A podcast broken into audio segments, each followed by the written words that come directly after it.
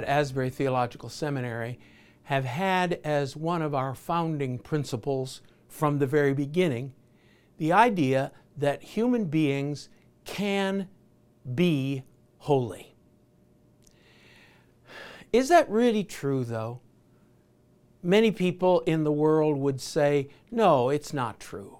Uh, yes, yeah, we can be holy in God's eyes, holy in the light of Jesus' sacrifice, his atonement for us. So God looks at us and considers us to be holy, but actually holy? No, not really.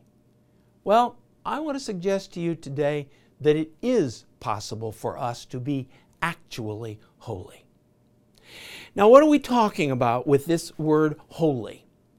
In the ancient world, anything out of the ordinary or eerie or other was considered holy. So the gods were holy. But this concept did not have any consistent moral aspect to it. It couldn't. Good gods were holy, bad gods were holy. Clean gods were holy, unclean gods were holy. All it meant was you were other. It is other than ordinary, common life. But a created thing could be given to a God. And when that happened, the thing given becomes holy. So, for instance, if you give a pot to the temple, that pot now is holy. What does that mean?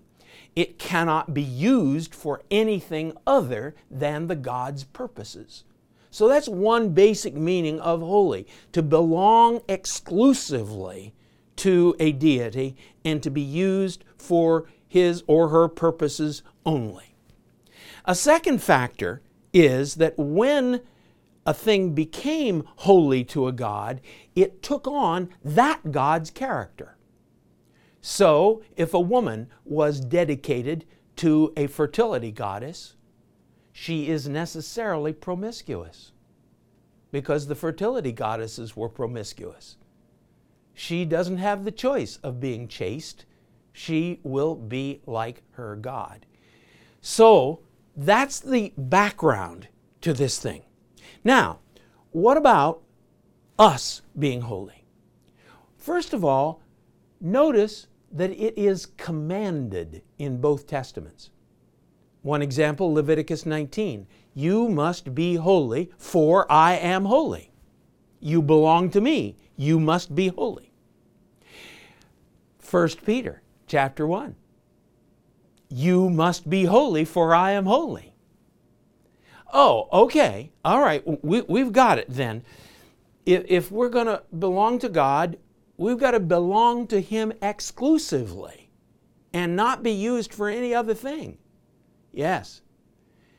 Even that far, how many Christians are willing to be holy? How many people, how many Christians are willing to belong to Him exclusively? That's why Paul can call the Corinthians holy ones, saints. I don't know about you, but I remember when I was first reading Corinthians and I thought, these people saints? Surely not. Well, Paul is saying, look, when you accepted Christ, you gave yourself to Him. You now belong to Him, and you can only be used for His purposes. So, at the minimum, we Christians ought to be living there. I belong to God, and I'll live for Him, and I'll live for His purposes, and nothing else. But it's more than that. Because both in Leviticus and in 1 Peter, what follows next, you must be holy, for I am holy, is a series of ethical commandments. Here's how you need to live you need to live in these ways, you need to do these things. Now, have you ever thought about this? A commandment assumes that it's possible to fulfill the commandment. If somebody jumps off a tall building and as they're passing by, I shout out to them, Don't hit the bottom. That's crazy. They can't help but hit the bottom. There's no point in commanding them to do something they can't help but do. So if God says, You must be holy as I am holy, and then lists a series of ethical requirements, He must think that it's possible for that to happen. And so you find it again and again in the New Testament. There is a potential planted in every person who accepts Christ. There is a holiness that is theirs at that moment. You belong exclusively to God. But there's a potential for living God's life. In every one of Paul's letters, it, it, took me a long time to recognize this, but in every one of Paul's letters, in various ways, he is saying, now you need to bring that potential to reality. It's there. You are holy, and you can be holy. How, Paul? Well, in Colossians, he says, die.